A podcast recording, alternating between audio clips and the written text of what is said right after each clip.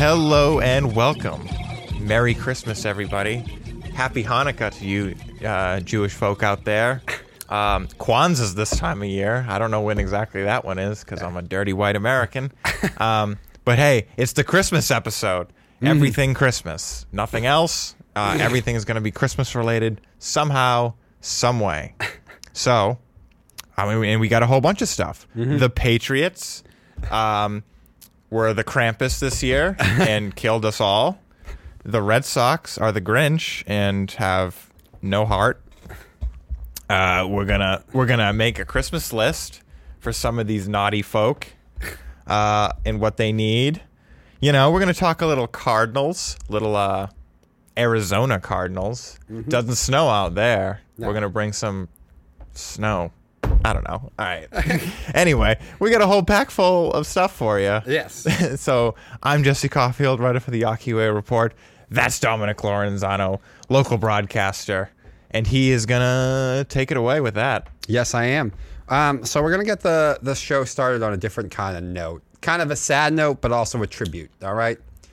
So Mike Leach, unexpectedly, sudden, very tragic passing. He was 61 years old, and we're gonna get this show started with a tribute to Mike Leach. Now, Mike Leach, I've said this when it happened. I said it on our social media, and I truly believe it. The most unique, quirkiest personality in all of football. I mean, there was no one like Mike Leach. Mike Leach, he was didn't even play college football. Played rugby. Um, he had a law degree, a master's degree, and very often times when you would interview him, even live, sometimes didn't care. Wouldn't even talk football. Start talking to you about marriage, eloping, his thoughts, his thoughts on candy, uh, mascots if they ever had a fight, uh, pirates, Geronimo. He was he was a different kind of cat. And sometimes I think the personality also took away from how damn good of a football coach he was. Um, Mike Leach is the all time leader in this stat. The most wins against a ranked opponent with an unranked team. Mike Leach did more with less than any other coach in probably all of college football history. Um, he was a absolute maverick. He was a pirate. He was a rogue. There was no one like Mike Leach, and he was a genius. And his genius and his career draw parallels to the tragic heroes in literature. And I'll tell you why. Because the things that made Mike Leach so amazing, the things that made his career this great, also were the things that held him back. He could never get a big time blue chip job. He just didn't give a flying you know what too much. And he made academic presidents nervous and they didn't want to hire him. So he was stuck at places like Texas Tech, Mississippi State, and Washington State. And he got those programs that have never really won and never had a ton of resources to win games and reach heights they never would have before. There's a great story of, um, you know, Tennessee when they were really going through it really bad that last couple of years.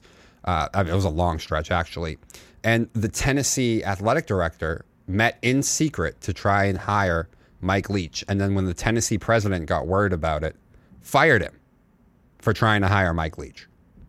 And it's funny they hired Jeremy Pruitt. At, there's a reason you don't know that name. He was an absolute disaster. And then, very ironically, uh, now that Tennessee is on national relevance again, it's Josh Heupel, a disciple of Mike Leach, that has brought them there. Um, Mike Leach's coaching tree should be all over the place. I mean, Lincoln Riley, Sonny Dykes, Josh Heupel. He made guys like Gardner Minshew be able to good enough to make the NFL. Um, so his impact on on football is is everywhere, and his adaptation of the air raid and what he did with it. I mean, he was one of the first guys to really spread it out that much and throw the ball that much. His his passing schemes now are all over the NFL as well. So there was nobody like Mike Leach. He will be missed. And the best way to wrap this up is all the things that are the best about college football, all the things that we're starting to lose, though, because college football is becoming very corporate and very much like the NFL. the the quirkiness, the traditions, the weird offenses that you see that are drastically different from school to school, from the triple option, the air raid, the pro style, the one back. You know, Mike Leach encapsulated all of the best things of college football: unique offense, quirkiness. Didn't matter what he come from or what he looked like. He was going to find a way to win and beat better opponents, and just no one like Mike Leach. So it's a horrible loss for college football. College football will not be the same. And like I said, especially in a time where college football is sort of losing some of the uniqueness that makes it great and why we love it so much as it's becoming so NFL, it's a tragic loss to have Mike Leach, who, like I said, encapsulated some of the best things about college football. So rest in peace to Mike Leach, a great career and one of the most influential people in the last two decades of football. Hmm. That was beautiful. Thank you. Well, I mean, I have stated many times on this show of my dislike For college football. for college football. But because it is so prominent mm-hmm. and so loved across the country, ESPN, ha you know, Saturday on mm-hmm. E ESPN is college football all day. Mm-hmm. Even sometimes on in the summer, mm. they'll talk college football all day. So there's just things I just know. Obviously, there's the Nick Sabans and the Alabamas out there. I hear about the big schools. I very much knew who uh, Meyer was before he was a coach of the Jacksonville Jaguars um, and all that stuff. So I obviously I know some of these kids coming out of college. I hear about them before they're NFL players. So, and despite the fact that he said like, oh, Mike Leach never played or uh, excuse me, coached at a big school, I knew that was a name I knew. That was a name I would hear every now and again. Uh, didn't really know much about the man. As like I couldn't, I can't tell you much about Nick Saban either. So. I don't know much about these people, but I would just hear things every now and again. Never a bad thing. And when he passed uh, last week, uh, I heard just all this stuff, just all over Twitter, just all these stories. None, none of which were the same. I heard a different one every tweet, every time. I saw one on Facebook, Twitter, Instagram. Everything was different, um, and they were all just good, positive. Many wacky. And then I saw, I can't remember who said it. Uh, I saw a, a clip from a podcast, a sports podcast out there. I think I think it was a Barstool one, um, but I don't remember who said it. He's like, you could tell me any Mike Leach story, I'd believe it because of some of the bizarre stories I was hearing, and I'm like, you know what, that sounds about right. That Yeah. sounds about right. He was a wacky dude. but it was all it was all over the place. The stories I would hear from football, just Mm-hmm. regular old football stories about like, oh, this guy stats about how I think he had like the most wins as an unranked Mm-hmm. coaching an unranked team against ranked opponents. I heard that one, and just yeah, just wacky things he would say in interviews, clips, and stuff like that. So Mm-hmm. he this. You know, as someone who didn't know much about him, like I, it, it very quickly was obvious to me the impact this man had on not only just college football but the game of football. Mm-hmm. So, yeah, no, I'm sure he will be missed, and it it was Yeah. an interesting ride that day Yeah. to see all this stuff and hear about. And guy. you know, in, in an age, I, I'm glad you brought up Urban Meyer, not to be one of these people who just shits on Urban, but in an age of Urban Meyer and these high level coaches who, you know, say one thing and kind of do another in the business of all that, Mike Leach was authentic all the time. I mean, plenty of guys I'm sure have better personalities than they show, but like Mike Leach would tell you exactly what he was thinking and what he wanted to do. And that's and that's why I said, you know, he draws parallels to the tragic heroes in literature of Hamlet and Jay Gatsby because like the thing that made him so great was also the thing that held him back because ADs and this especially now in the last 10 years of the age of, you know, political correctness and how far it's gone in academia and all that, they were just like we, we, we want nothing to do with this. but he- it's what made him so great. did he want those jobs, Yeah. Or did he? Yeah, yeah. I mean, I mean, I told you the the story. Um, there's the there's the Tennessee story. There's a story about I forget the school. That, uh, I don't even know if he, if it ever really came out, but there was the story that he was interviewing for a pretty high level job, and they had already pretty much decided on a okay, yeah, candidate, remember. and and someone had told Leach. So Mike shows up in a Hawaiian shirt and sandals, and just waits in the AD's office for his sham interview, and drinks all the water and eats all the candy, Okay, yeah, I remember, I remember you did tell me that. yeah. Um, but like, did it ever bother him Did it ever seem to bother him? I don't think it did. I, I I think at the end of the day, I think he was, and he was a guy who had so many other interests too. I think he was okay. I mean, hell, he wrote a book about Geronimo. He taught a class at Washington State called uh, "History of and Tactics of Insurgent Warfare." So he had so many other things going on too. I bet Bill loved him. Uh, Bill probably did. he probably did. But uh, yeah, so I don't know if it truly ever bothered him, really. I'm sure if you had asked him, you know, clearly he, he tried to get a Tennessee job, so he would have Sure, liked it. sure. But, but I'm sure he was fine um, at the end of the day. But it was the authenticness, too, of him that, that really shines in this time. And, and all these reporters and interviewers, you know, especially the ones who had to talk to him multiple times, would tell you every time he went to interview with them and stuff that he would remember things about them too and ask them about it. Sometimes just live on air, which sometimes was like, "What are you doing, Mike?" but whatever. so, yeah. Well, sure. Like, and, and especially in this stage, I don't mean to knock on society, but authenticity seems to be going away Yes. Um, and people too. So Yeah. that is. Absolutely. And, and you know, the, I would say the one last impact too is Patrick Mahomes.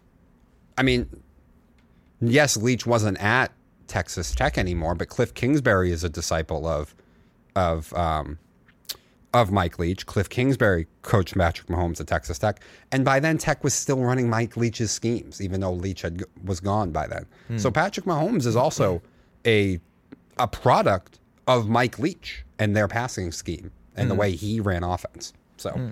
yeah, fingerprints all over everything in football. Okay. Yeah. All right, and I think on that note, we can to rapid fire over. news? Yes, take it All away, right. Jesse. We got a, a big week of news mm-hmm. baseball and football. So, all right, we'll start with baseball. We'll get those out of the way.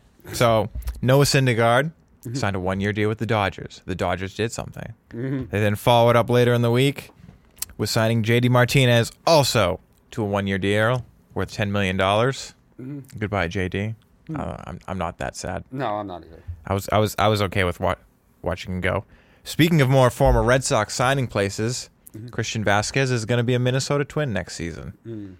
Um, amongst those other Red Sox players, Andrew Benintendi will be a Chicago White Sox. Chicago White Sox making more moves. He signed with for uh, excuse me five years, seventy five million dollars. Carlos Rodon signed with the New York Yankees this week for six years, $162 million. Uh, and those are kind of the big signings this week. Also, you know, the Red Sox did a thing. They signed Justin Turner, two years, 22 million, 11 year, or 11 million average. It's okay. Yeah.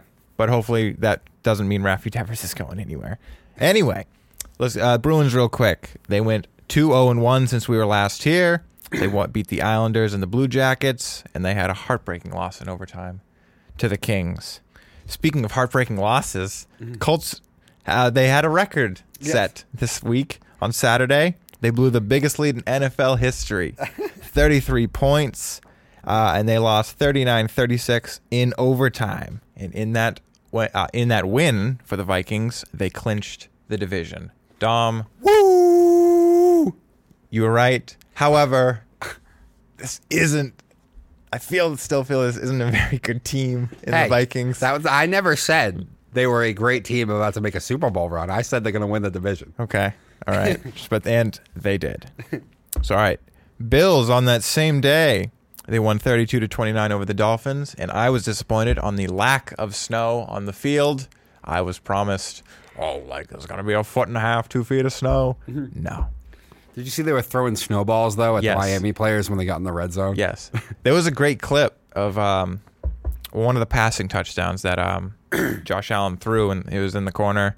And then, you know, everyone's going nuts. Snowballs just start flying everywhere, and one just nails the cameraman right in the back. I saw that. Yeah. So they actually had to stop the game at one point, say stop throwing snowballs, or the Bills are going to get a penalty. uh, but in that win, they clinched a playoff spot. The Bills did.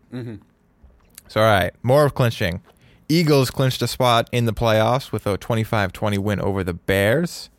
Uh, despite losing, the Cowboys also clinched this playoff spot this week in their overtime loss to Jacksonville. Chiefs clinched their division with a 30-24 hard-fought overtime win over the Texans, who suddenly are having some decent games. Uh, not winning them though. No. And then finally, the last clinch of the week is the 49ers clinch the NFC West officially over the Seattle Seahawks with a 21 13 win. So the Seahawks, I was wrong. Seahawks didn't take it. No. And finally, to round out rapid fire news and take us into our next segment, the I don't even know how to say this. New England Patriots um, destroyed all my hope for the season. Uh, had one of the most embarrassing losses I have ever seen in my life. Uh, I truly feel I have seen it all in football, and I can stop watching at this point because I'll probably never see that again. And I hope, you know what? I hope I do, just not the Patriots. Yes. So that can take some of that sting off. they lost 30 24, somehow not in overtime. um, so let's take the good. The defense is still good. Yeah. Um, not at the end of a game, though. No.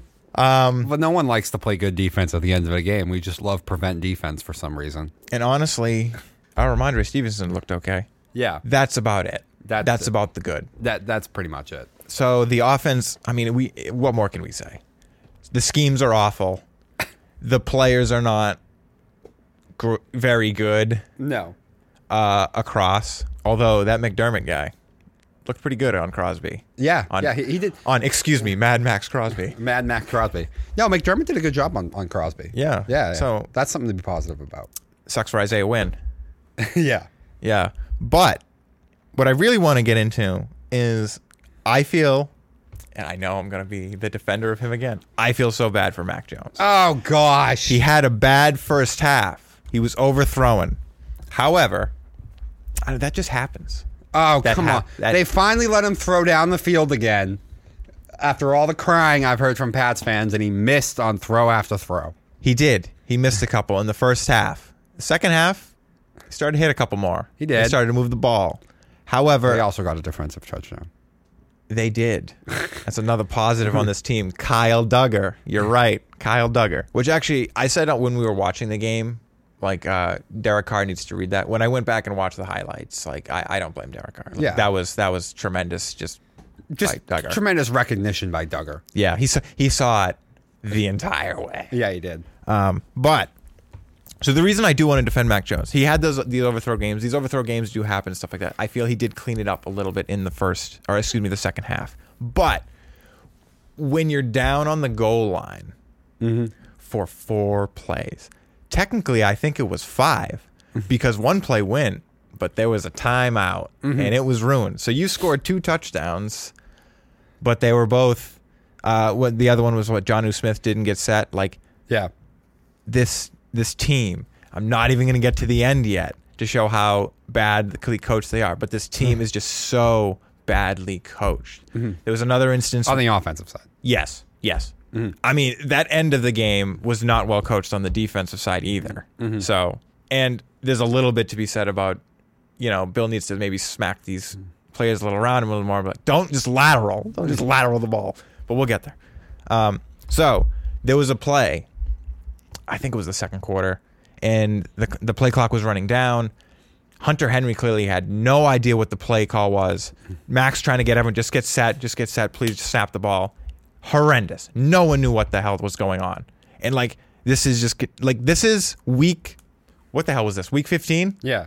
Um, why is this happening? Why are people not knowing the play call? Why are people not knowing the signals? Why is we really haven't had? I remember last year we had play clock problems. That really hasn't been a thing. Why now is the play clock becoming more and more of a problem? Having to be like the quick, give me the ball. We mm-hmm. can't. I'm not getting the reads out. Sorry, there's not enough time. This is this is stupid to be happening. This is the stuff that should be polished at this point, not rearing its head suddenly. Mm-hmm. Like how is this getting worse by the day?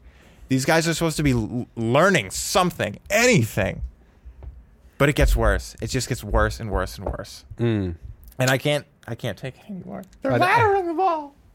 Uh, yeah. I, listen, I, I, I do feel bad for Mac. Okay, I said this two weeks ago. All right, that's not an excuse for Patricia and Judge. They're not offensive coordinators. They need to be gone at the end of the year.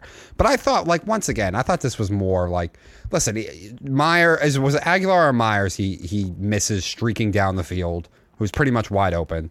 He missed that one. He misses Tyquan Thornton on the. Um, Was it on the sideline or in the middle of the field? no, it was in, kind of in the middle of the field. That I think one. that was Meyers then. Yeah, I think that one was Meyers. He misses Tyquan Thornton on the deep out. He throws it high and on the inside, so Ky- so Thornton can't get the feet down. I mean, they even let Mac throw the ball down the field a little bit in this game, and he still wasn't all that successful. So like, you can't just be blaming Patricia and Judge. And I'm sorry, I don't even want to blame Mac that bad. It's just the reality for Pats fans. He's six foot three, quotations. I don't know if he's six three. 215. He wasn't 215 when he was drafted. And as I said two weeks ago, six foot three, 215, clearly was not 215 when he was drafted, right?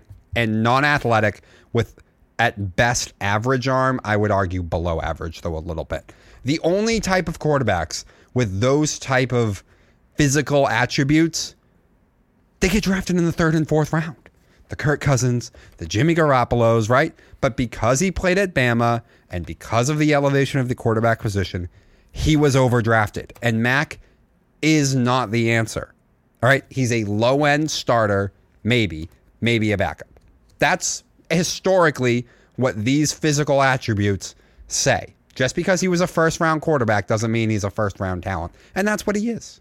I'm sorry. And, and, and it would be a lot better if we didn't have Patricia and Judge. I get that. But things have to be very, very near perfect for Mac to play at a high level. And obviously, giving Bill 70 years old and the disposition of this team and the way it's run, it's very unlikely that'll ever happen for Mac on the offensive side of the ball.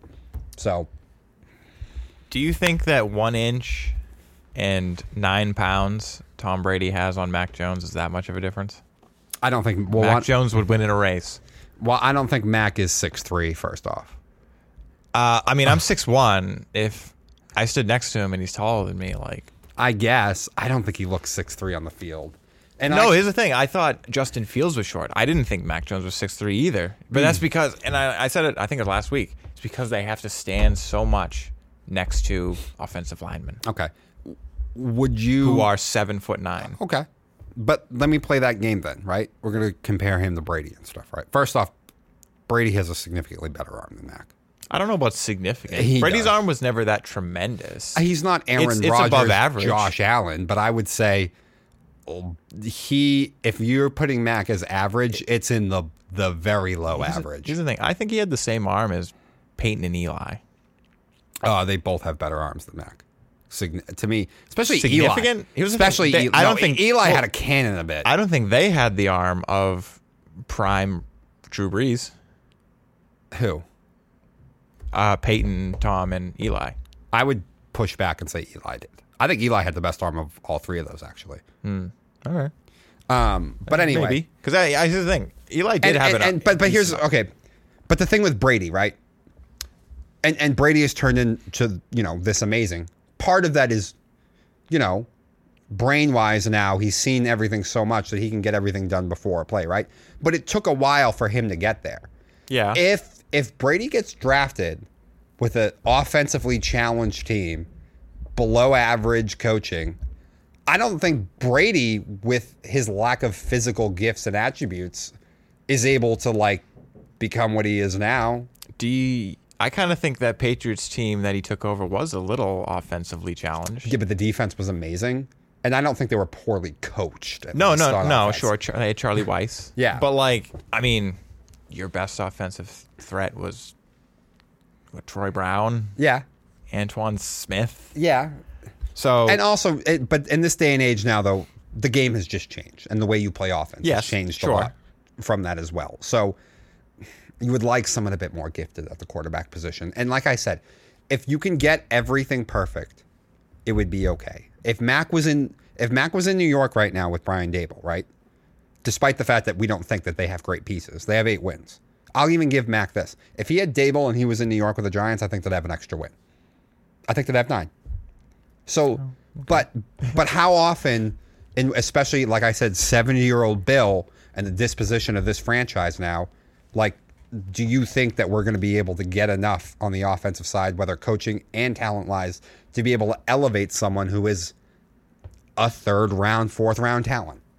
Here's the thing. I definitely do feel that he was overdrafted, Mm-hmm. but I mm-hmm. feel that is heavily on the fact that I mean that that draft was so much like Trevor Lawrence is going first, Zach mm-hmm. Wilson is going 2nd and mm-hmm. then 49ers are taking a quarterback 3rd Is it Fields? Is it Trey? Mm-hmm. Maybe it's Mac. Mm-hmm. Um, and then there was like, will Chicago trade up? They did. Mm-hmm. Um, so I, I understand that, you know, maybe Bill was thinking if if these teams don't do this, maybe we'll try to take a quarterback round 2 But uh, I, I take it they were going to take Mac round one anyway, mm. just because so much was made of Cam Newton sucks. Yes. The Patriots need a quarterback, and I, I don't know. Bill loves Alabama. Yeah. He's just got those favorites. He loves Rutgers, Alabama. well, he's just like Rutgers secondary players. Sure, sure. Yeah, yeah. Well, he's got his he's got his guys. Like I can draft these guys from here, these Yeah. guys from here. He likes from his, some Wisconsin guys. Uh, James White was a Wisconsin guy. I remember. Mm-hmm. Um, so here's the thing: if you took, I think if you took our running schemes, Mm-hmm. like our, our running, not the schemes, our backs, Rhamondre, Damien Harris, heck, even uh, Harris, Kevin Harris, and Mm-hmm. the other one there Yeah. whatever his name is. Um, and if you gave, I think if you had, as much as I crap on him, a guy who just has the guy to uh, scheme up plays like Kyle Shanahan, and if you took Mac and those play calls, even just maybe even the receiver core we have now, just a little bump on those, like I think Mac could cook. I think if you give him the pieces, like, do you think he's an idiot?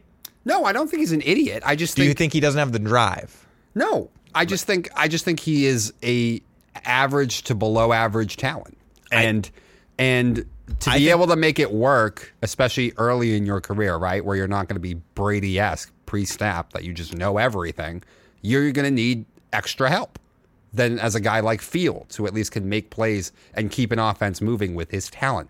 Lawrence, who can make any throw on the field. Matt can't do either of those things. And so you need more talent around you to be able to get you to the point where you can keep your job, um, you're productive enough that no one wants you out, and you can learn the game and become more and more proficient, you know, up here as well. But you have to have success to even get to that point beforehand to stay in the league and stay a starter. He needs more support. And I don't think he'll ever get the kind of support that he needs in New England because he is a average to below average talent as a quarterback.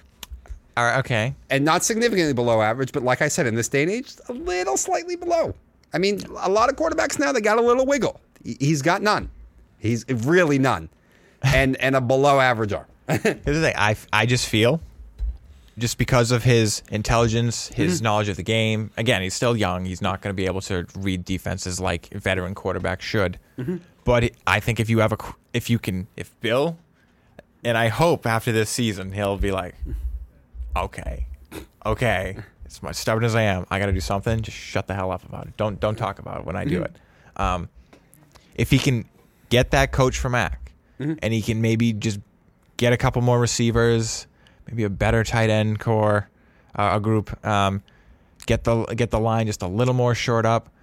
Again, I, I just think Mac can do it with his knowledge. His if if you can get a coach that understands exactly what Mac is and get, can get Mac to understand exactly what Mac is, mm-hmm.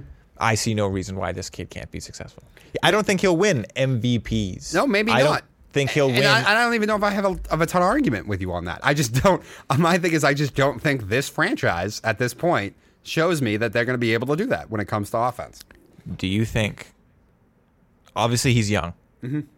so he doesn't quite have the veteran ability that, say, a guy like Jamie Garoppolo should have. Do you think Kyle Shanahan would rather have Mac Jones than Jimmy G?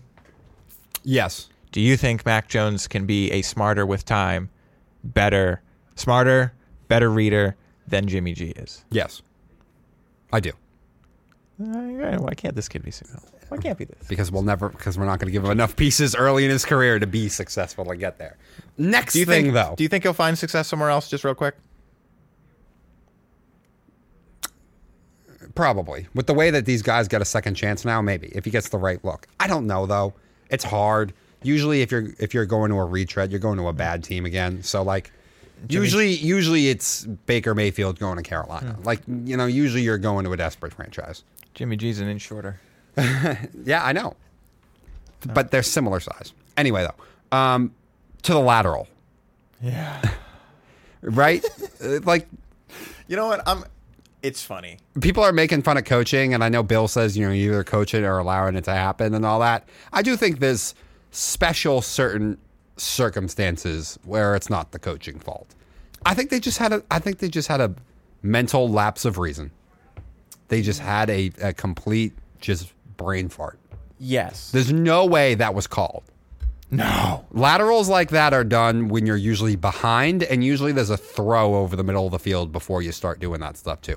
I've never seen the the fumblerooski lateral plays be played in a tie game in a halfback draw. That Yeah. that's never been a thing. Yes. I mean, I when we watched it, I said like, like if you look at all the players, like it was. I one of the fel- things I definitely felt that that was just off the cuff. Yeah. We're calling an audible mid play. Um, players though. Yes, is that all the linemen, Hunter Henry, were just kind of standing around being like, "What's going on?" Mm-hmm. Um, and then I don't want to be mean, but Jakobi Meyers has showed me that he's not. I don't think he's an idiot, but sometimes he can make boneheaded plays, not quite be the most aware of the situation. And I'll give him credit for this. After the game, he said out, he's like, I tried to be the hero. Mm. That's my fault. I knew the score. I knew that wasn't a lateral situation. Mm. That's on me. And Bill, in the press conference, he gave he didn't crap on his players at all. That's a private thing. Mm-hmm. I'm sure he's going to give them absolute hell yeah. um, for that. But in the press conference, he gave no indication of what the call was exactly. Mm-hmm. So he wouldn't jump on his players there. Mm-hmm. But Jakobi Meyers gave me the best indication. He's just like, I was trying to be a hero. So that's why it's like, there's no way. no. Like this is as dumb as we think Patricia is. This is still Bill's team, and he fundamentals situational football. Regardless, I don't care where you're playing, what what your position is. Fundamentals situational football. Or why are we even going to let you in the building? Mm-hmm. I get heat of the moment things, mm-hmm. and just like oh, we have an opportunity. It started with Rhamondre, and I get a little bit from his perspective. Oh, this is a great run. We have a chance here if we get the ball maybe a little further and we can just get it out of this crowd here. And the guy's right there. He lateral it to. yes, He didn't throw it across the field. but Rhamondre needs to cut his losses, He should have. play for overtime. Jakobi Meyers then needs to take charge at that point, say, I got nowhere to go with this ball. No one else is getting open. Yeah. Let's not give the ball to the quarterback. Who was chatting it up with Chandler Jones behind the play, probably. Uh, And that and that that, that photo. oh, I feel so bad for Mac on that one. Yeah. That's not fair. That's not fair. That's not a fair Chandler ask. Jones is a beast. yeah, that's that's not a fair ask. um, oh man, the memes right now though are so great. Oh, I'm sure. Oh, his, his Have you seen? Have you watched Goodfellas before? Right? Yeah. You know when they take Joe Pesci in and he thinks he's going to be a made man, they just bring him in that you know room with the one chair in it, Oh, and they yeah, just yeah, yeah. pop him. Yeah. and he knows it's about to happen right before it happens. Yeah. It's just that, but it goes. It says Jakobi Meyers walking in into Belichick's office. To be honest, that might be the moment because Jakobi Meyers is due for a contract this season. That might be the moment where Bill's like, no, "You're wearing a different, you're wearing a different uniform next year." he might. He might. Not not that we have a ton of talent at wide receiver to replace it, but no, that is the kind of thing that, that could drive Bill so up the wall that he's just not back here. yeah, E- especially because like I again, I'm not trying to knock the intelligence of Kobe Meyers. He's a football player, so he's got some intelligence. He obviously has to, but like repeatedly, just sometimes, just making, just making, just decisions that are just like not quite Patriots level Yeah. that you would expect.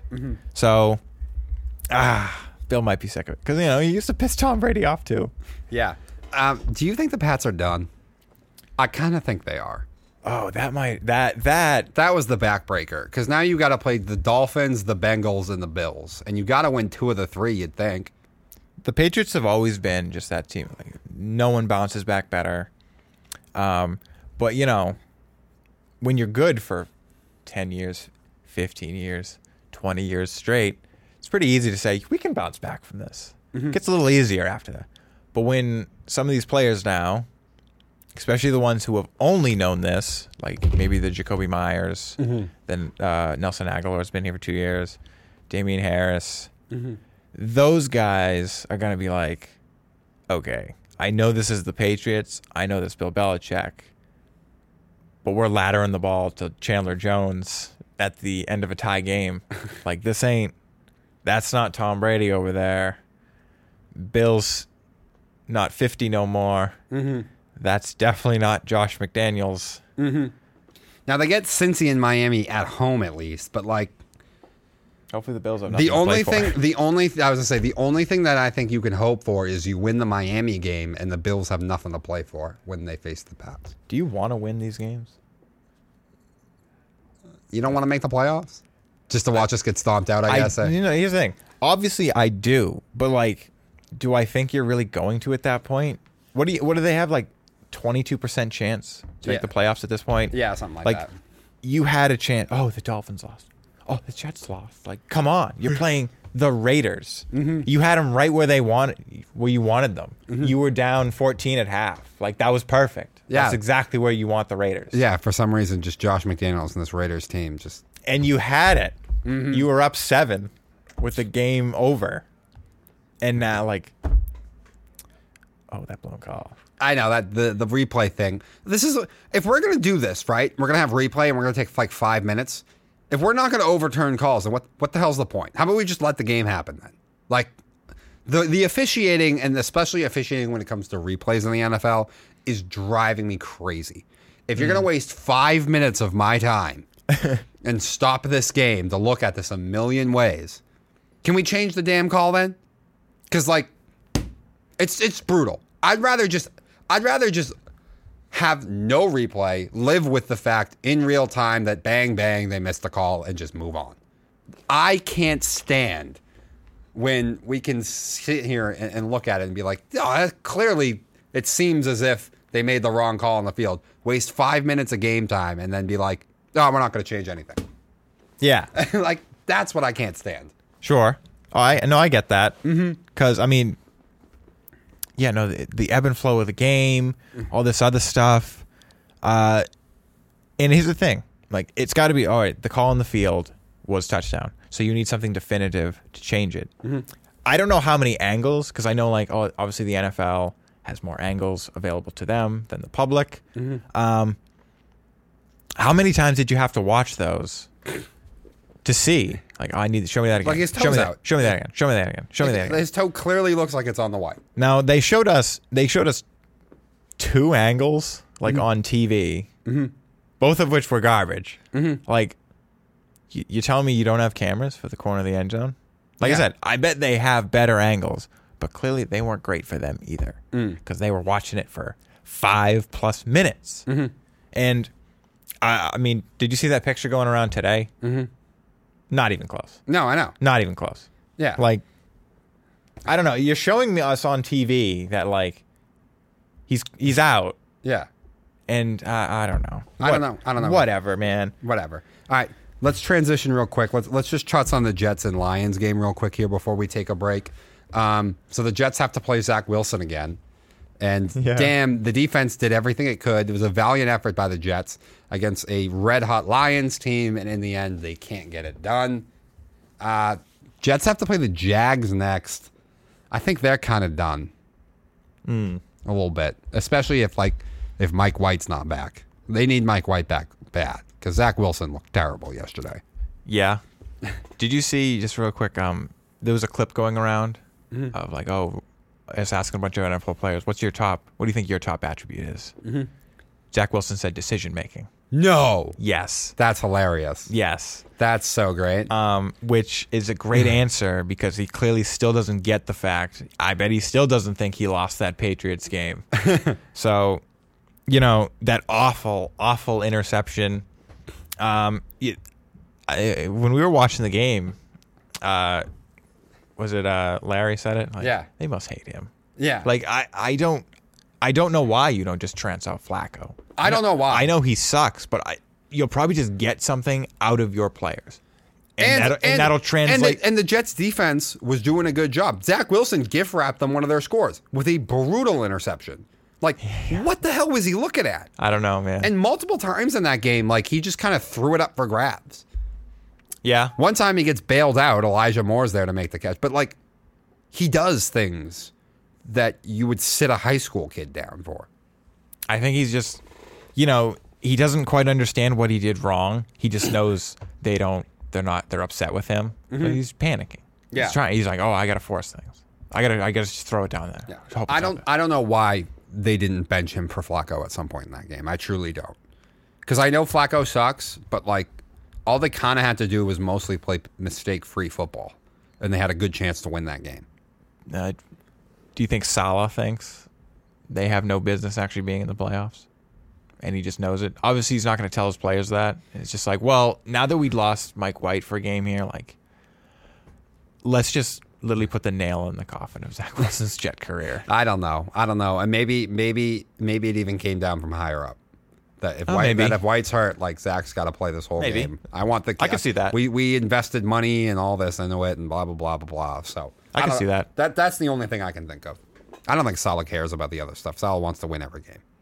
He's No, truly all about that. I'm sure he does. It's just, you know, it's with without White because you're not really going to win with Flacco either. No, you're not. So But I think they could have won that game with Flacco. no, I think like just literally that just putting in Flacco would be a kick in the ass for the offense. Mm-hmm. Yeah. just like that's not Zach. That makes me happy. Exactly. So, yeah. All right. With that, we're going to take a quick break and we're going to come back. We're going to do our top five NFL teams again now as we're getting closer to the playoff time. Who we think are the best five. Stick with us, guys.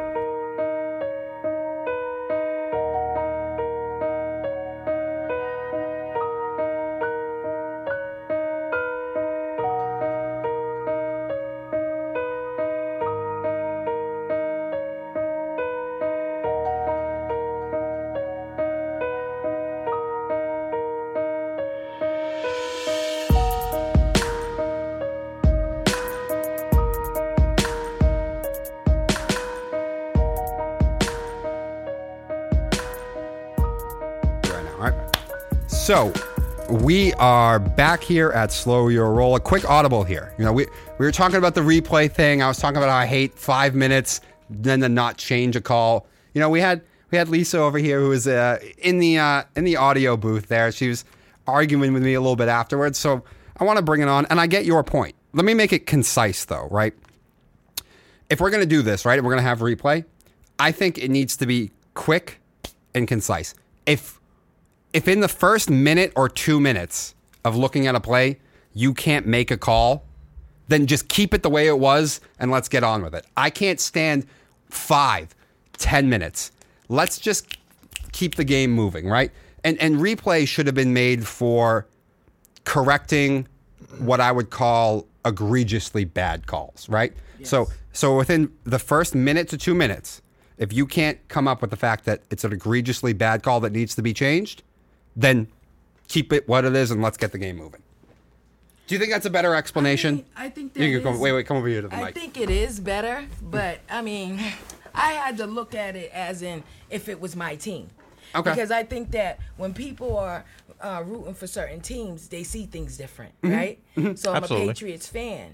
So I had to look at it at last, and if the Patriots made that play, would I say they was in? Mm-hmm. And I would have said they was in. Okay. You know, so that's the way I looked at it in real time. Mm-hmm. But I also think that we need little things like that. They got to keep the crowd on an anxiety, right? they got to keep us on our toes. So they went five whole minutes to decide what they already knew that they was gonna go with, right? Yeah. Because they got to make it exciting. I get you. Me just being the purist of sport that I am in all its true forms, I want to keep the game moving because let's not have wild momentum shifts. Let's not, you know, let's not break the momentum and the flow of the game because that changes things. It gives coaches sometimes more time to talk about what are we going to do, what are our options if this happens or that happens, and it gives defenses a break as well. That's another thing that these long breaks do. So I'm a fan of let's just keep the game going in its purest form. Is that a bad thing, giving the, the teams a break? It changes the way the game's being played when you're It's- giving it an artificial pass. break, though. It's a free pass for um, um, pause, right? Yeah, It's but it's an unnatural one. it's an unnatural one, and like I said, so I think replay should have been made for minute, two minutes, if it's an egregiously bad call, we can overturn it. If it's not egregiously bad, don't take another three to four minutes to look at it. Just keep it the way it is because that's what was called on the field, and you're gonna have to overcome it and suck it up. Well, how many people are voting on the call? It's just one guy, Just isn't one it? guy? Well, It's one guy. he's consulting with NFL headquarters Yes. in New York. Mm-hmm. So I don't guy. know how many guys he's consulting with, but it's supposed to be him, the main, the head referee of the game, Mm-hmm. talking with the head guy in New York. Who's So it's- looking at it, just It's supposed to be them two conversing about it. Now, if you the call on the field was touchdown, so they have to see something definitive to change it. Mm-hmm. Like it has to be just definitive in their minds. That's that's definitely Mm-hmm. out at that point. That's definitely in. We can make the call. Um, now, do you, but to your point with the whole keeping them on their toes and their anxiety thing, I I wish they would keep it quick, but I do understand at times they're like, oh, we do want to get this right, regardless of how everybody feels. Um, and maybe sometimes they do like, listen, they're not going to like this call. Sit in that tent for an extra minute just because it'll it's gonna the crowd's gonna get a little antsy and they're gonna be pissed at the call. So just just wait it out. They'll be a little more understanding because we all as football fans we all know like the longer the the review goes, mm-hmm. generally the more controversial the call is. Mm-hmm. So and we when we watched it live, we're like you immediately even before the replays came said he was out. Yeah, I thought he was out. But when we saw the replays, you know, we are Patriots fans. Maybe there was a little bias, what have you. But we said pretty quickly, with us watching the replay, His toe he- looked like he was out. we thought he was out. But then it went on for two minutes, three minutes, four minutes, and we're like, oh, They're not going to change it. We don't think they're going to change it. So I don't know if they maybe play that up, To try to convince you. But but it definitely does convince that oh maybe nothing will change or maybe we're gonna get the, we're gonna get some controversy with this call mm-hmm. the, the, every 30 seconds that a minute that goes by mm-hmm. so they didn't, they definitely gave me anxiety I'll give them that Yeah, they. I mean, the whole game did. I mean, I was by myself. It wasn't a safe game to watch by yourself. by how it ended, right? Yeah. Oh. I'm, I'm like banging on the walls, hoping my neighbors come save me. I'm like, what happened here? It's like something going really wrong here. Watching this game. No that that, I, that is true I probably if I watched that game by myself I probably I don't know I'm sure I would have been very upset You put a hole in your wall or something. Eh, nah so to round it up, though, what do you think on my idea of how replay should be? Four egregious calls, one to two minutes. If you can't tell clearly within that, just live with what the hell the play was called. Well, like you said, one or two minutes Mm-hmm. is reasonable. It is reasonable. But I still think that every human is going to think different when it's their team. Oh no, yeah, You know yeah. I mean? No, we So have- we want people have that extra when tendency. It's the Patriots, like we always think the Pats are being done wrong. Yeah. Mm-hmm. Right. So 'Cause they are. I'm, I'm sitting up there watching. I'm watching the game, waiting for them to do r- wrong to the Patriots now because that's the stigma, right? Mm-hmm. Yeah. So um, I think. I think two minutes is good. Yeah, I think when it does go on, then it gives you room to think of something that didn't happen. Exactly, exactly. You know, it, it, it just gets it gets too um subjective, sure too subjective. Well- once we go on that long, you, you start looking for it. You know what I mean? Sure. Instead No, of just sure. realizing it's there or it's not there. Sure. Well, I mean, baseball and hockey have both recently adopted replay and going to replay for certain things, offsides in hockey. Um, was it fair or foul uh, in baseball, stuff like that. And more and more fans have complained this is slowing down the game. Mm-hmm. Just just live with the call. Just live with the bad calls. We've done it for a hundred years. Yeah. Live with the call. Yeah. So Well, it, baseball is too long anyway. so That's, a, that's a different conversation. I will say, sure, you're you're taking a slow game and then stopping it Yes. for take a timeout to just watch a replay of Yes. that. Mm, I think that is foul. That's a whole different conversation. that that that is an that does take it to another level with baseball, but it, it is the same concept of let's not let's not just pause this game to mm-hmm. watch the same replay A million 20, times. 30 yeah, times it is a lot. because you're not gonna and because like after I said, the first two three times you're not gonna see anything new the fourth time. unless unless you time. start convincing yourself you're seeing something. That's Sure. the other problem I have is like once we go too long, you start like just squinting, looking. like You're looking for it. Yeah. It should be either there, cut and dry, the first one or two times, and if it's not, live with it. you saw it or you didn't. yeah, you saw it or you didn't. And it shouldn't be your job if you if you have so much anxiety behind it. if you're worried about what people are gonna think about your call. Oh, yeah, yeah, yeah, that too. Because if you if they waited that long, obviously they was waiting. Oh, I I don't want to get it wrong. Yeah. Mm-hmm. So if you're so worried about that, you probably shouldn't be the one that's calling. Yeah, exactly. All right. I think we have to move on. Lisa, thank, you very you. much. Thank you That- very that much for Thank you commenting. that was awesome. me. I like was cool. That was fun. cool. and with that, Surprise guest. I know, right? Surprise guest. Um, top five NFL teams right now. Jesse, who do we have start at five? Okay. I think we're probably gonna have the same five. I think maybe we'll just be different orders. Okay. Uh, we'll find out right now because will. I could see this team not being on your list. Okay. Philadelphia Eagles. Nope, they're on it. They are? They are on it. Okay. So, again, uh, we've been over this many, many a time.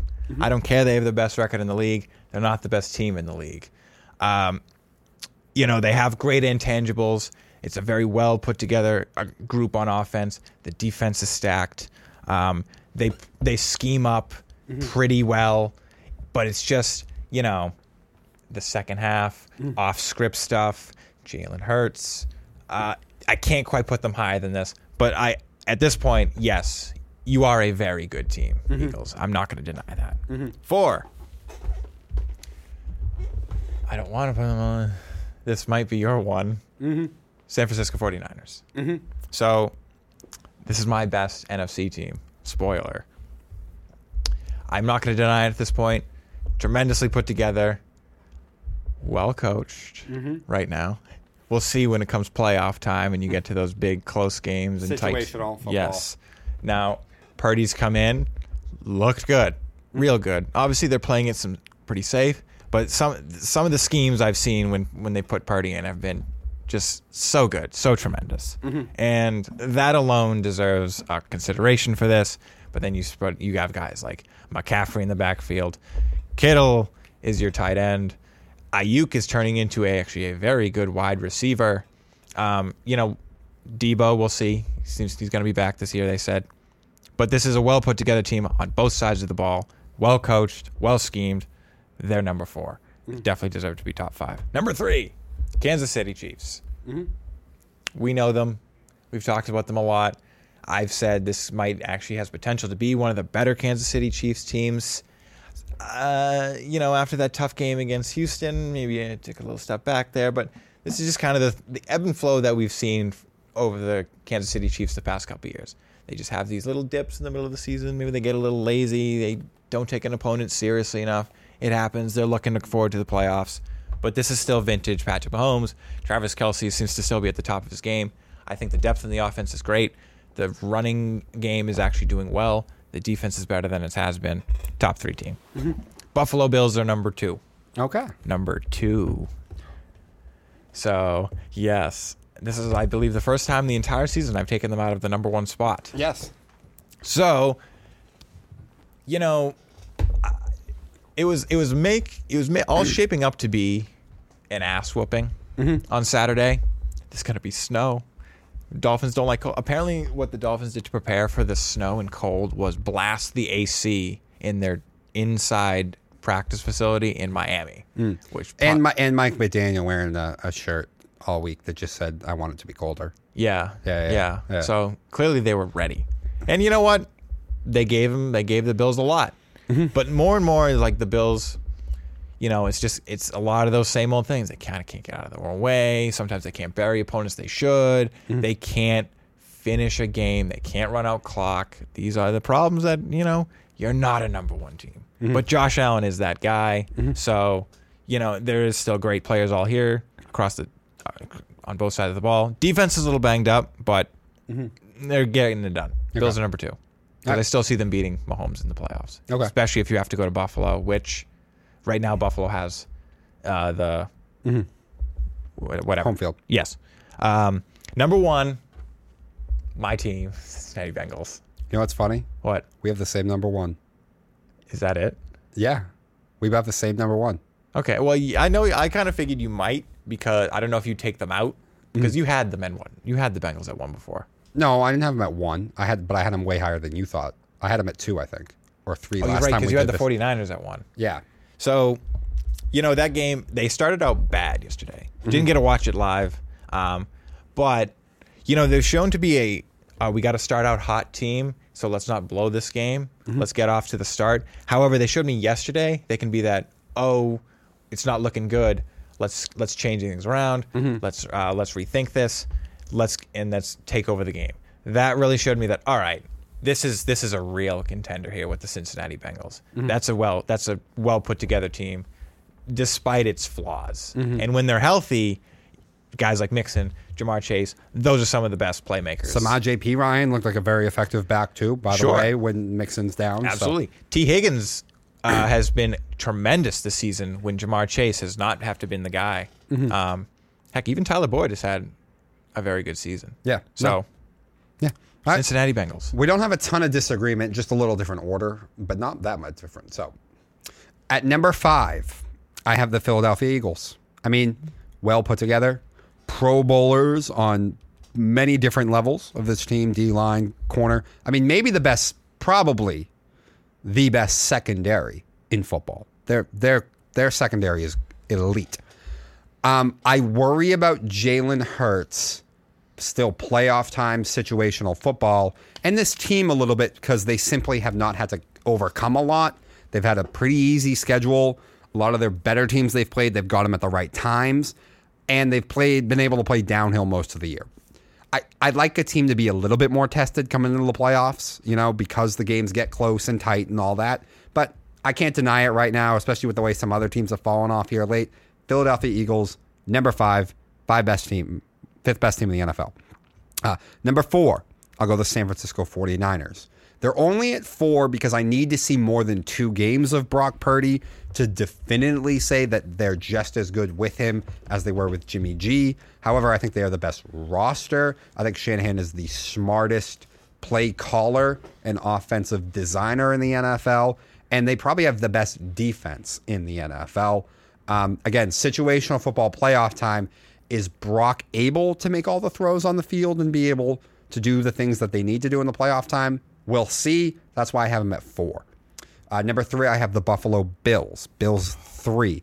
Um, they are extremely Josh Allen reliant, way too much. If Allen is even off a little bit, I don't think they can win a game. They miss uh, Poyer in the secondary. They're still not a great running team situationally. They're not great. They get tight. They have a bad time. They can't finish off opponents. That's a problem come playoff time. Damn, they are talented though, and if you play in a dome, they might be the best dome team in the NFL. Um, so them at three. Number two, I have the Chiefs. I mean, this is simply they're great. Reid's great. Mahomes is great. Everything about them for the most part is great. The defense is not. Uh, and I don't care about the Texans game that much. The Chiefs don't have a ton to play for anymore. I'm just looking at the whole season, your resume of work. The defense isn't that good. So that's why they're only at two. Number one, the Cincinnati Bengals. For almost the same reasons that you said. The Bengals are deep. Samaje Perine did fine.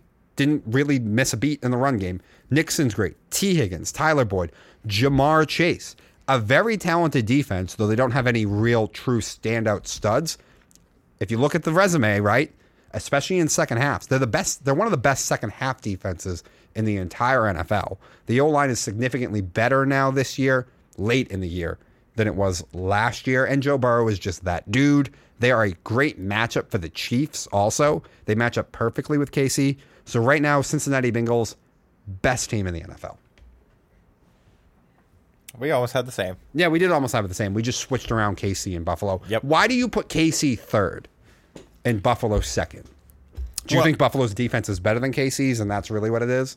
Uh, I mean, I don't know if it is now Mm-hmm. with the injuries that have come to Buffalo, but I think, I think the playmakers. I mean, other than Kelce, Mm-hmm. th- the depth that uh, Buffalo has on offense and the the big playability. I know KC has that too, Mm. but when they match up head to head, I I know in the playoffs KC has their number, but I feel like Bills should beat them Okay. in these situations. Like, The Bills really miss Von Miller though. yeah, Like yeah, we'll th- that has taken a big hit to their pass rush. Yeah. Um, we'll we'll see if they can patch that at all. Mm-hmm. Get anything else going with that. But I mean the the injuries on defense are definitely starting to add up a lot. Mm. Um, but when I, I I don't know, just Josh Allen, just he he wills his team. I- As we don't like the running game, if they can get Hines and Singletary more involved in this offense, I think that opens them up a lot because I mean they do like to pass to their uh, running backs as well. If they could just you know, and I've I've said this, I think at times they could be a decent running team. They just uh, so quickly abandon it. They have no faith in it whatsoever. Yeah. and when it comes down to like we just need to uh, run clock, they just still they want to play the same game. I got you. Diggs is over there down deep. Like, let's get him the ball. And I get it. A couple of those first downs, you get some more points. The game is over. Mm-hmm. But the they're playing. You're at that point. It's a desperate defense you're going up against. It. If they can clean up these situational things, I like them against almost anybody. Mm-hmm. It's just it's a lot of situational and yes, injuries on the defense. Yeah. Allen is also a mistake prone, which can be a problem. Yeah. He's a little. He's a he. He's a wild man. He loves playing Josh Allen's game a little too much at times. Yeah, he does. All right. I think with that, uh, I'm going to call an audible real quick just because the Pats thing and, and her in here. We're, we're going to save the Arizona Cardinals maybe for another week. Okay. I'm going to turn it over to you, Yaki, a report writer on the Red Sox. All right. Take it away. I want to quickly. Uh, Yeah, get your thing set up. All right. Let's try to cover the light there. All right. So, I mean, the Red Sox, you know, the disaster that was the Xander Bogaerts situation has come and gone. We now can move on to, you know, Dansby Swanson signing other places. All the good all the good free agents being gone at this point. So, and I like I didn't I mean, I didn't really like signing at first, but then I heard the figures. Justin Turner signing is fine. It's decent. Um, but I now like that uh, Bogaerts is gone. Everyone's saying, "Well, you have to sign Devers. You have to sign Devers." And the Red Sox come on and say, "We're going hard after Devers." However, the reports are they are galaxies apart, and the Red Sox are open to talking during the season. However, uh, if it doesn't really turn around, they might have to explore, explore trade options. And Devers' team seems to really want to explore free agency. I've said, uh, pe- well, excuse me, people have said you need to pick one or the other, Devers or Bogaerts. Pick the younger one, the better hitter. Uh, they both can't field. What does it matter? So, in that I, aspect, I resent that. I think Sanders a fine fielder. he's he's he's fine. He's good enough. Yeah. plenty good enough. Especially when you compare him to maybe a Tatis out there. But anyway, however, I've said if you don't sign Bogaerts, you're really gonna have to pay Raffy a lot because that was his best friend. And as much as we're like, all right, it's about the money, they want to just win games, it's about that stuff. Like people want to play with who they want to play with. See, look at them in the NBA. Mm-hmm. Like they love it. They they call their guys, "Hey, I'm, we're going to free agency. We're going to go sign with the Clippers. We're going to go to the Nets." Mm-hmm. That worked out great. Um, what have you? So, th- as much as this doesn't really happen mm-hmm. in baseball, these relationships are are formed, and they want there's people you kind of want to stay, you want to play with. Like w- the Red Sox have had like David Ortiz can't go anywhere. Mm-hmm. Dustin Pedroia is a Red Sox. He can't go anywhere. Jason Varys, no, he's a, he's a Red Sox. He's been with us for so long. He can't hit for crap, but he works so well with these pitchers, so he's still going to be a part of this team. Mm-hmm. So Christian Vasquez, he leaves. Everyone's like, "Oh my god!"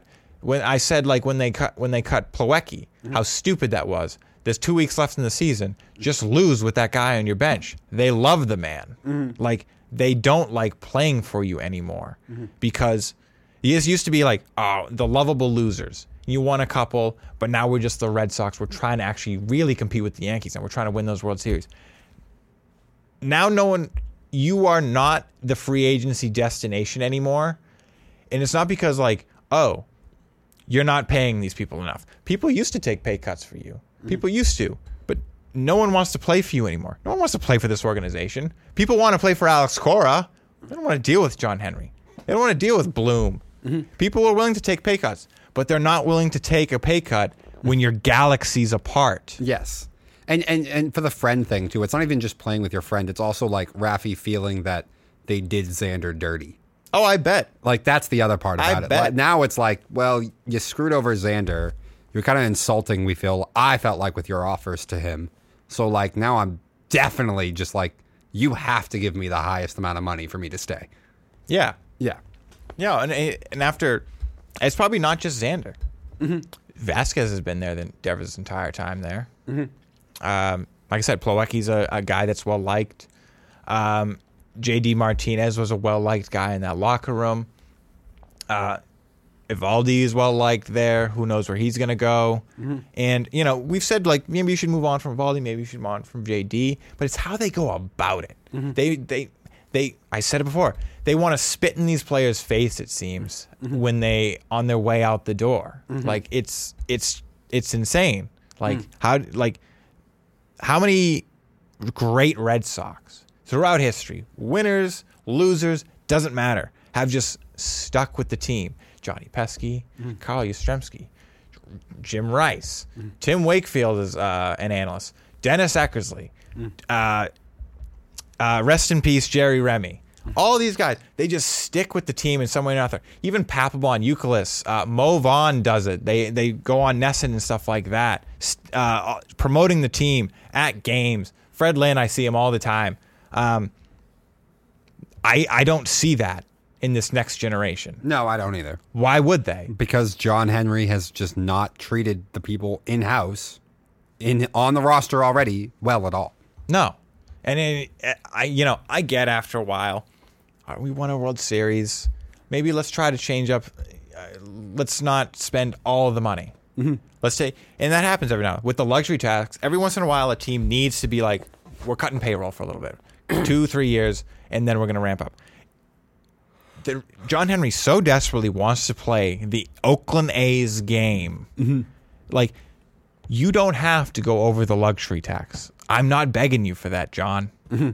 I'm I'm asking you to pay for a competitive team like we used to. Mm-hmm. I'm asking you to, you know, you don't have to compare the payrolls, but I want you to put a Red Sox team out there that I expect. I don't want to watch the Rays. I mm-hmm. don't. I prefer not to. Mm-hmm.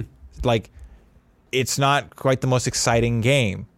Like, I'm not trying to bash them, but they have to play a game based on their budget. We don't have that budget. Like, we just don't. Yes. I don't need you to spend every penny of your life. And I don't and I don't I don't want rotating players at almost every damn position on the field like the Rays have to because they have to get the best out of every matchup, every hot streak, every you know what I mean? Yeah. They got to get an ounce out of every lackluster amount of talent that they have.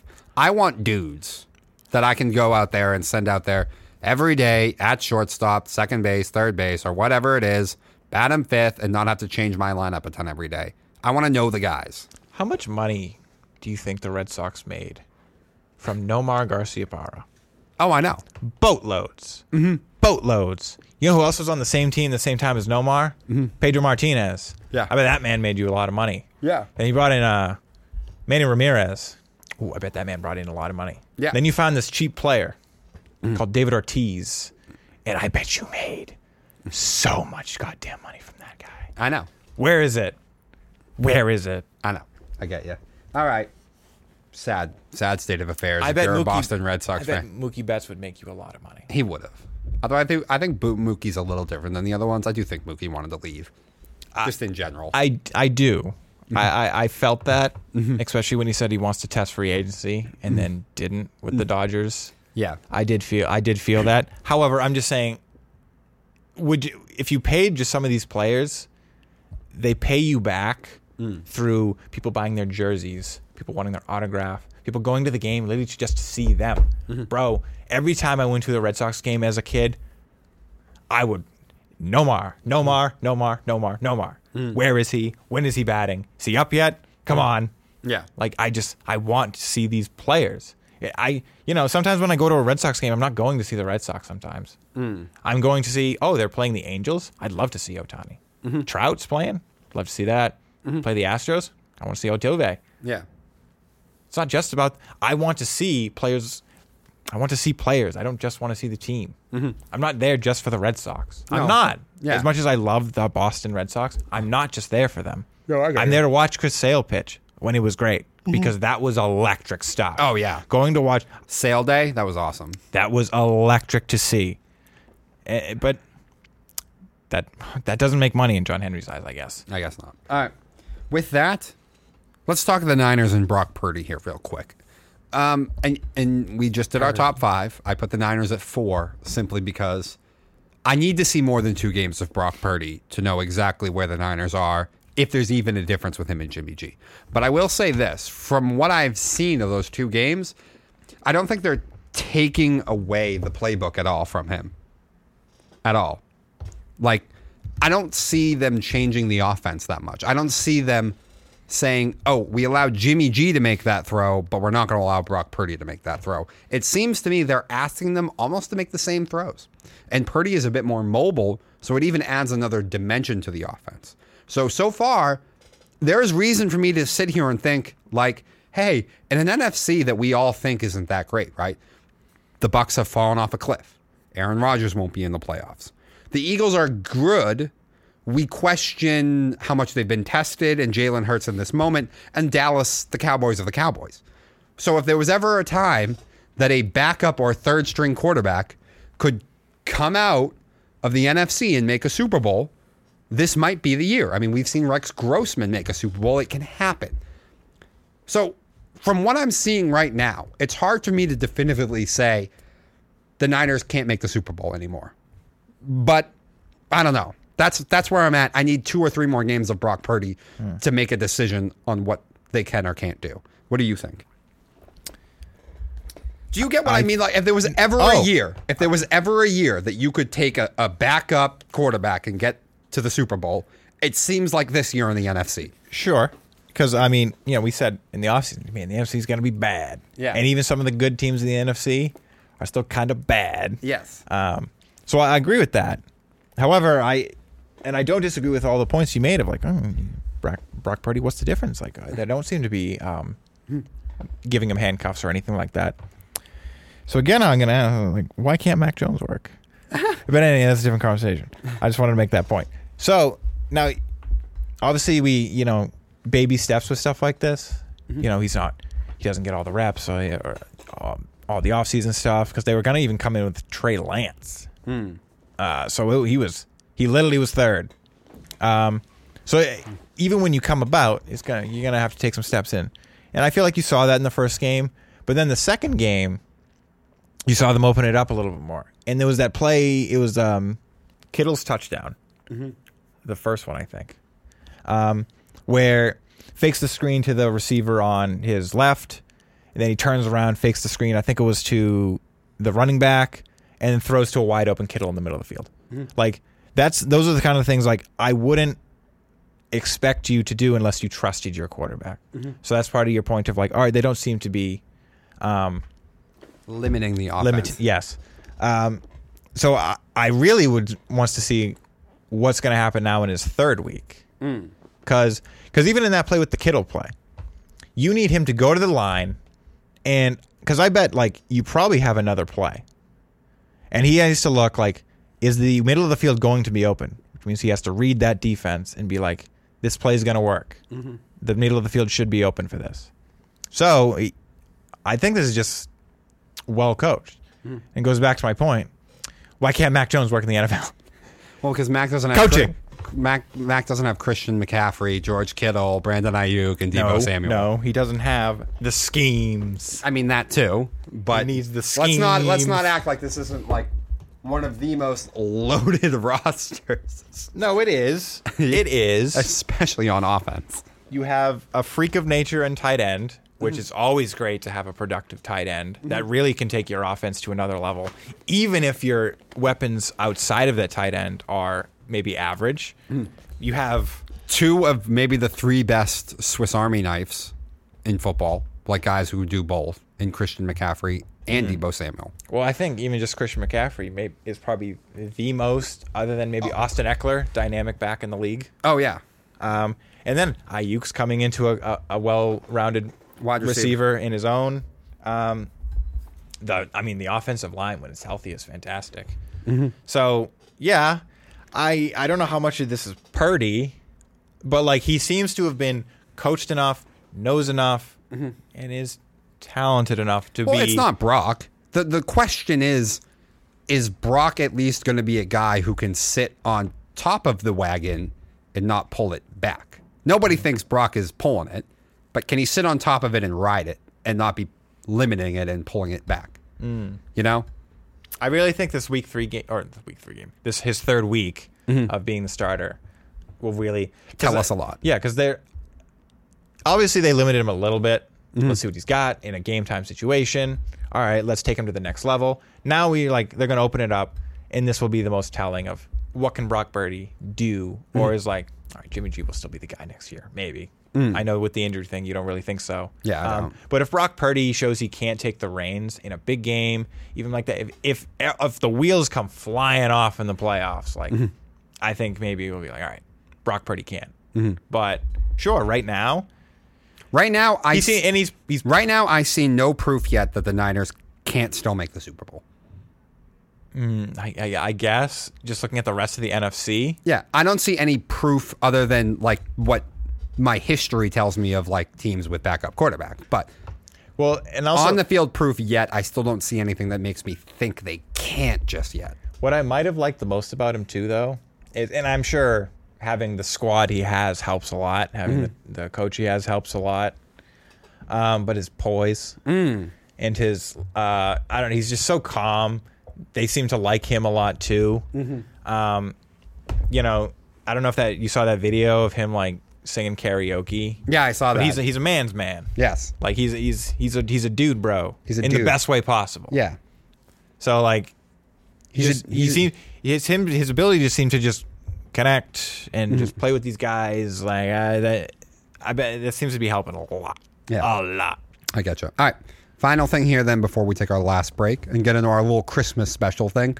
Um, previewing the Cowboys and Eagles game, and also I want to talk about the Cowboys' last game a little bit. So, you know, everybody freaking out now about the Cowboys. Everyone overreacts to their wins and overreacts to their losses. I will say this for Dallas Philly didn't play well either. I think both teams were looking ahead to the matchup they have next week, and the difference is is that the Cowboys faced a better team in the Jacksonville Jaguars and a team that's fighting for a playoff spot still, whereas the Eagles got a much less talented team in the Chicago Bears. And so the Eagles were able to pull it out, the Cowboys can't. I don't feel any different about the Cowboys. Did we ever think they were well coached? No. I don't feel any difference about the NFC. I think the NFC is weak enough You that took back a little bit about McCarthy. I I said well. I don't think it's bad, but like he's not an elite coach. This is not an elite coach team. I think they caught him looking ahead a little bit. It's not like Dak played awful. Dak was fine. The defense got burned a couple of times. Trey, Trevor Lawrence is playing at a very high level right now, and it's a team that was far more motivated for that game than Dallas was. And Dallas got out to a lead, and being as they were looking ahead to Philly, kind of let off the brakes a little bit. And then, you know, they catch a bad break there in the end in OT on that interception, taking a bad bounce, going to Jacksonville's hands, and he runs it back for a touchdown.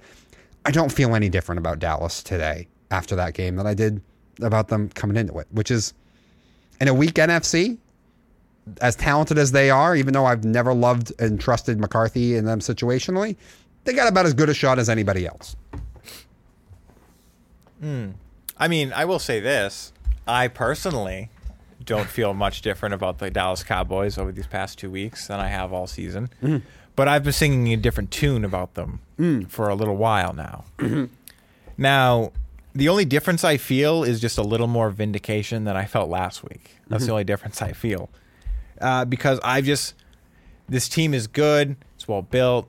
Obviously, the defense is pretty pretty mm-hmm. damn good. Mm-hmm. Obviously, and we know like we've said Dak Prescott is a kind of limited. You're paying him too much, but he's still a good quarterback. Zeke, we've seen as can be a good running back, even at times, especially when Pollard, the better running back, is the number one. Decent wide receiver corps. However, I, I look at this team and I'm like, you're you're the Dallas Cowboys, and you know it. So, and that means in the modern era, you think you're better than you are, and you don't know how to get punched in the face. Okay. And the second they do, I know they won the Texans game, but no one actually thought the Texans were going to win that game. Um, and this is that's a situation of, I think you're right. You know, Mills is back in there. They know they lost at this point, and Lovie Smith probably hasn't buying into, it. bro. Let's just have some fun. Let's just not hate our jobs for the next couple of weeks. Let's do our best at that. You know, maybe it's because Brandin Cooks isn't playing, and he's not he's not being a cancer. Um, and I don't want to even bash Brandin Cooks because he doesn't seem to be in the past, but seems to be now. Mm. And I get it. You've been with the Texans for more than a year. I bet that wants to probably want to kill yourself. but anyway, this is about the Cowboys. They can't get punched in the face. This team is so soft. Actually, Mm. they can't play any. The second the game starts to go awry, they have no idea what to do. Starts with the leader, mm-hmm. McCarthy, but he doesn't know what to do either. Mm-hmm. So it starts with that. But again, I, I think this team will be one and done in the playoffs. Maybe if they get a good matchup in the first round, they'll win that first game. But the second they play a real team in the playoffs, heck, even the Vikings in the playoffs, I mm. bet we'll beat their ass. Okay. Interesting. Um, I think if they get the Bucs, they'll stomp out the Bucs. But Maybe. um, I don't know if they would stomp them out though. uh, so these this Eagles Cowboys game. What are you looking for here in this Eagles Cowboys game? To me, I'm looking for it because I think Philly is finally going to get a real test. So I'm seeing how Philly deals with this. Because you know Dallas is going to be motivated for this game. Eagles got them when it was Cooper Rush. Now it's Dak. The Cowboys have under underachieved and underplayed the last two weeks. They are fully focused on this game. I'm super interested, especially from the Eagles standpoint. I want to see Philly tested, and I think they will get tested. Here's the thing: if they do get tested, I think that'll speak much more to Philly than Dallas, mm-hmm. because you know a, a, a big game like this, there, even if there is discrepancies, like there shouldn't be blowouts. These are division games. This is the second division game of the year mm-hmm. between these two. You should know each other a little more. Um, so just it's like how you know even when the Browns are bad, mm-hmm. they give Bengals, Ravens, mm-hmm. and Steelers a hard time. It's just one of those situations. So if they give the Eagles a hard time, I think that's a situation of the Eagles are who we thought they were. Mm. Not that hard, not that tough either. However, I based on the last two weeks, I don't care how much the Cowboys were looking forward and preparing for that game. Uh, I could see the Eagles blowing the doors off of them. Oh, I can't. Nah, Dallas is too talented for that. And and the other thing that I think is interesting about this game is because it's a little bit like that year that Baltimore and Lamar was insane in the regular season and popped. But once teams saw them a second time, that made all the difference in the world on how to stop that offense. This will be Dallas's now second look at this Eagles offense. I'm very interested to see how the Eagles deal with that. Because the mm-hmm. other team that saw him a second time, remember the Washington Commanders. As soon as that team saw the Eagles offense a second time, they did a really good job adjusting to it. So Sure. and it's a unique, little more quirky offense. So I'm very interested in how that matchup goes.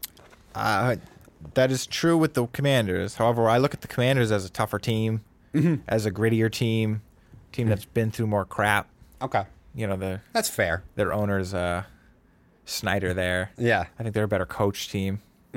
Um, so and you know the Cowboys have a playoff spot. yeah, Washington at the time was really fighting to have a chance. Mm-hmm. So I I see what you're saying, but I I, I think this I, I look at the Commanders and the Cowboys as just two vastly different teams. Cowboys, just a bunch of pussies. uh, uh, whatever. We'll see. And it Uh, starts with McCarthy. Like I don't want to actually sit there and say Micah Parsons is a pussy because he's not. Yeah. But I think because of the coach he has, he has a soft um, they just look don't at the game. They just don't. They don't adjust or do well when things are going off the rails. That's Yeah. They, they, they're not. Uh, they have no resiliency, Sure, yes. and they panic. And I mean, they, like I said, they know they're the Dallas Cowboys, and that comes with with a, with America's team, with the most famous team. Everyone's watching us. Like we got to be the best. And oh, look at us, we got a good record. We are the best. Come on, we're the Dallas Cowboys. And I think that's really to their detriment. You need a coach to be like, I don't give a damn. You're the Dallas Cowboys. What the hell have you done? Mm-hmm. Don't tell me what Troy Aikman did mm-hmm. or what Emmitt Smith did. We're not the Dallas Cowboys of the '90s. Shut the hell up and accomplish something. Mm. And Mike McCarthy's not that guy. No, he's not. All right. With that, we are going to take our final break. When we get back, we're going to give out one gift for some Christmas wish lists in sports. Some teams, players that just really need that one thing. Let's see if Santa's going to be good to them this year, all right? so we'll be back with the Christmas wish list after this.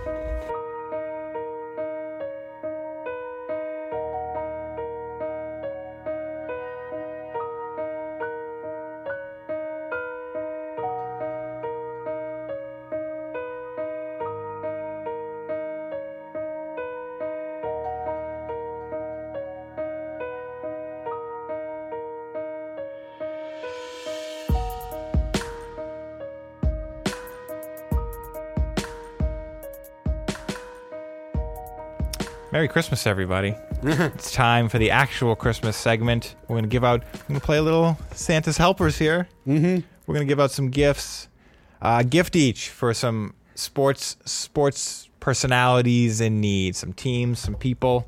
Mm-hmm. So the first one, local. We've already talked about him. He's going through a hard time.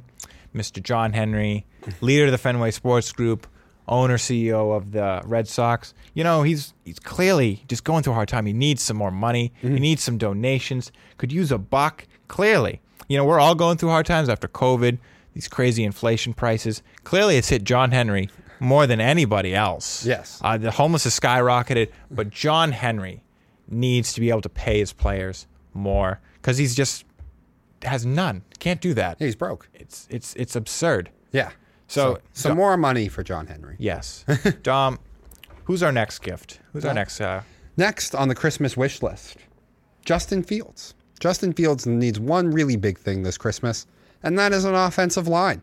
Man, anyone who watched that game on Sunday against the Eagles, and that wasn't even a totally dialed in and focused Eagles team, that was pretty ugly.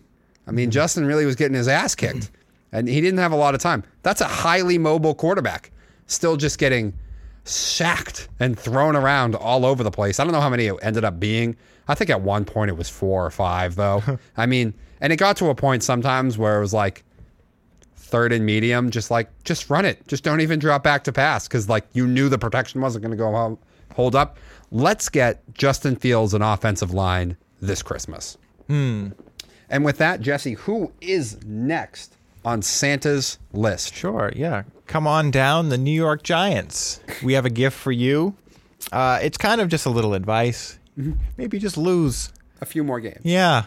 You're not making the playoffs. I mean, you might, I mean, now they're a six But- seed with beating the Commanders. but like, should you be there at all? Probably not. You know, Brian Daboll, this has been fun. This has been a good ride, but you're ruining the future of this team. You might it might now take a little longer. You're going to be stuck with Danny Dimes. Yeah, I don't think you want that. He's not going to win you a Super Bowl. like, come on, guys. You need to lose a little bit more. Think about that draft pick. Think about free agency, not winning. That's a good one. I love that one. All right. And Nom, who's next? Who's coming down? Next on the Christmas wish list, the New England Patriots. What do they need this Christmas? A real offensive coordinator. You know, Matt Patricia, failed head coach, not a great defensive coordinator, got worked by Nick Foles and the Eagles in a Super Bowl. Now, you know, for some reason, maybe because he whiffed on defense, they just thought he must be a genius on offense. I don't know. But they made him the OC. How about this Christmas? Let's get a real offensive coordinator for the Patriots. I know Mac really wants one too. So uh, I think that's about the greatest gift you could give this Patriots team. You'll put a smile on that Bill Belichick face that almost never smiles. So Ah, yes. a real OC for the Pats. Next up on the Christmas wish list, we're making people happy all day today, Jesse. Yes. Who can we put a smile on the face of? Yeah, Russell Wilson, please, you can take a seat. You know, the season's over. It's probably good they actually did bench him, but now they need to look ahead. And Russell Wilson needs some help. He needs some help in the front office, or he needs some help on the sideline. Excuse me. Uh, he needs a new head coach. Anybody, literally, could be anybody. Maybe even Jeff Saturday uh, at this point, because Nathaniel Hackett. Well, we've made the pun several times. Let's do one more. He just can't hack it as a head coach. Making Aaron Rodgers laugh uh, is just not quite. It just doesn't quite cut it in the NFL. With, Yeah. with calling plays, that's not. And not- running a team. yeah. So, Russell Wilson, we want to get you a new head coach for next year and this Christmas. There you go, Russ. Broncos country, let's ride. Broncos country. All right. Next on the Christmas risk list, this team's living in the past. They're still spending money, it seems. They brought in Mitch Haniger for the San Francisco Giants. Let's get them a time machine. You know, back when Evan Longoria was an MVP, Brandon Crawford had one real big breakout offensive year, you know, a couple of years ago. Let's go back to that time. A time machine for the San Francisco Giants, mm. who are stuck in the past, still spending money, thinking they can win with this old man roster. Maybe a time when Brandon Belt wasn't injured every other week. You know, that would be a good time. Good times there in San Francisco and the Giants. So a time machine for the San Francisco Giants roster. Bring back that MVP days of Evan Longoria. And, you know, you just might challenge the Dodgers then. Put a smile on them Giants' faces. Hmm. Hmm. And with that, Jesse, who is next on the Christmas wish Oh, list? one of our favorites. He's usually a naughty boy, but we're going to give him a gift this year anyway. Aaron Rodgers. You know, he said ayahuasca helped him with his recent MVPs. So what we need to do for him is clearly we should just legalize ayahuasca and he can do it like every week and he can come into the building with a fresh view and be a nice guy and just maybe just will warm up to some of these rookies and they can actually bond and create chemistry and there'll be a team and they'll win some games and they'll maybe even challenge for a playoff spot again. So let's get Aaron Hawas let's get Aaron Rodgers some more ayahuasca. Let's This get Christmas. It, yeah, let's get it let's get it in home for him. Let's make him know he doesn't have to go to South America. Yes. And Who's fi- who's last? Who's who's who's final and here? you know, it's the time of year. We had the World Cup near Christmas time. It is oh. over now, but Oh. Thank God. let's end with soccer here on the Christmas wish list. What does the USA men's soccer team need? Oh. This Christmas, I got a best one for them. An elite athlete to actually give a flying you know what about soccer. I don't want to hear it. OBJ is an elite athlete. He was really good in soccer, by the way. He he played soccer for a long time. He became a wide receiver in football. You can't tell me Tyreek Hill wouldn't be a damn good striker uh, in soccer. But this is the United States, and elite athletes here don't give a crap about soccer. They play football, they play basketball. So this Christmas, for all these soccer fans in the USA who are actually soccer fans, not the people who come here and still root for the home team, you know, wherever that may be. For the US soccer fans, let's get an elite athlete to actually give a shit about soccer. That'd be the best Christmas gift you could give a soccer fan in the States. Yeah. And I think that we have had a very successful Christmas. I think we've put a lot of smile on a lot of people's faces. Yeah. Yeah. That was and that was great. yeah, that that was the Christmas That puts right me there. to the top of the nice list for Santa Claus. Ah, yeah. yes. You two, you two. We're we're we're one A, one B. Whoever I don't know who's one. Yeah, Santa, that's Santa's decision to decide. But probably Jesus. one A, one B. No, we're we're better than Jesus. Oh, okay. We brought more joy than Jesus ever did. oh, okay. wow. And with that, we're gonna wrap this up. Jesse Caulfield, Tommy report, please. That's the whitest girl thing you've ever said. um, anyway, so Tommy, what did he do this week? Oh, he convinced me that maybe the Bengals are the best team in football. That's what he did. Um, did he do it or did the team do it? Well, no one gives a damn about the Tampa Bay Buccaneers. That's Tom Brady. Those are the Tom Brady Buccaneers. That's what the TB stands for. You know? Yeah. So, I mean, uh, you know, decent first half, I guess. Yeah. Wheels fell off. Everything went well for the Bengals.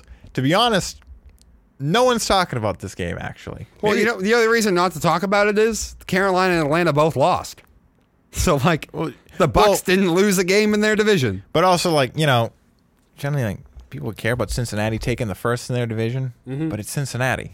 Mm. So they don't, they don't, they don't give them the respect that they deserve. Yeah. But like, man, no one's talking about Tom this week. Mm. We are made sure Yes. every week. yes. Um, yeah, he convinced me that Cincinnati's the best team in football. That's what he did this week. I gotta say, man, Tom is lucky though, huh? What a what a lucky career he's had. Yeah. I'm not trying to be His like wife just slanderous. left him? No, not that. just football wise, like you went from the awful AFC East to now the uh, your new team, the NFC South, is you know Oh, come on! And one of the worst divisions imaginable. He would have still won divisions, no matter what division it was. Oh, I'm not saying that he's not still amazing. I'm just saying, like, damn, some nice luck. It's like the worst team you've ever had, He probably. and you're still going to win a All right, division here's what it was. because you're in one of the worst divisions we've ever seen. It's not luck. It's that black magic that Gisele was uh, yapping about. Mm. So he went. He he looked at this team come uh, training camp. Mm-hmm. He's like, "Oh my god, I'm gonna suck." so he went to his effigy, what have you. I don't know who's. Oh my God. I don't know what god he serves. Um, and he did a sacrifice, prayed, and said, If we're going to suck, at least just make my division suck even more. "No." he says, "I'll sacrifice my wife for the division." and off she went. Oh, okay. Maybe. Maybe that's how it went down. Yeah.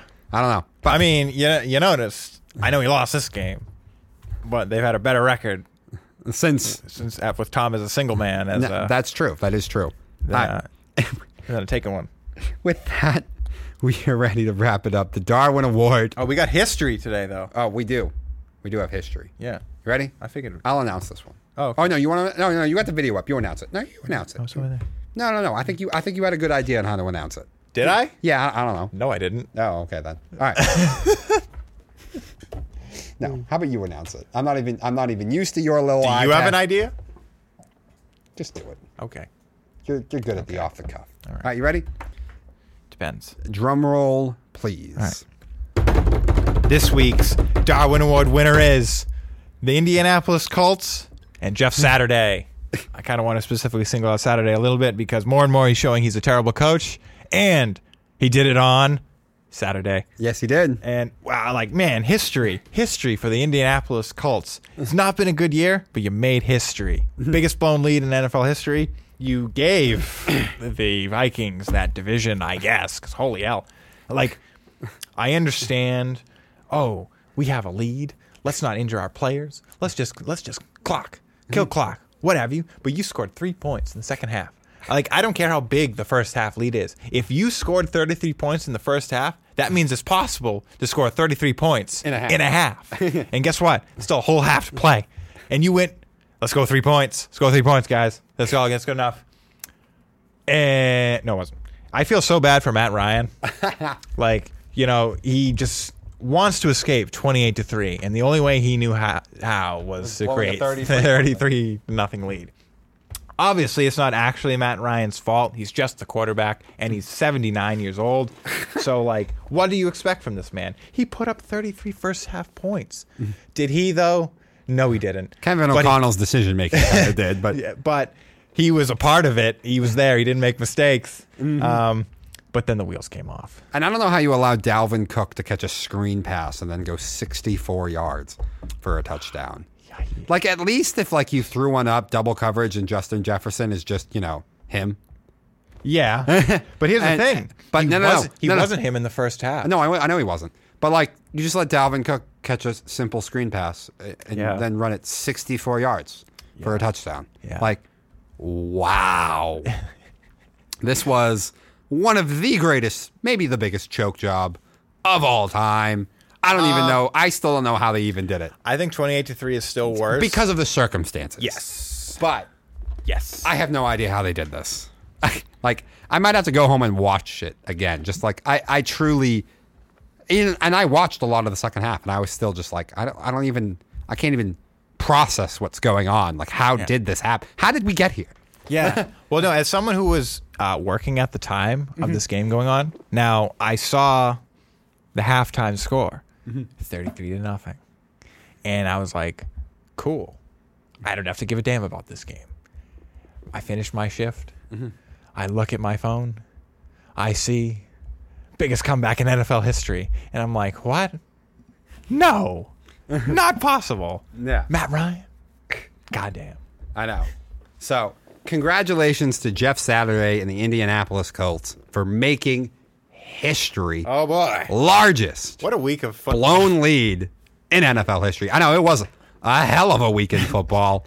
I mean, for Better or worse. for better or worse, depending on who you were rooting up for. We saw some wild. Yeah, this has been one of the most wild weeks I've ever seen in football.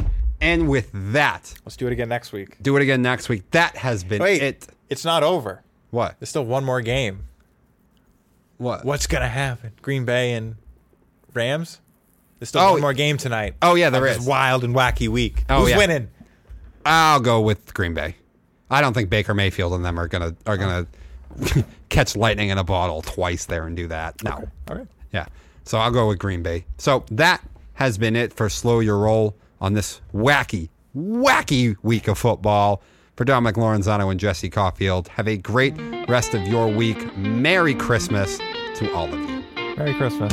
Merry Christmas, one and all, and have a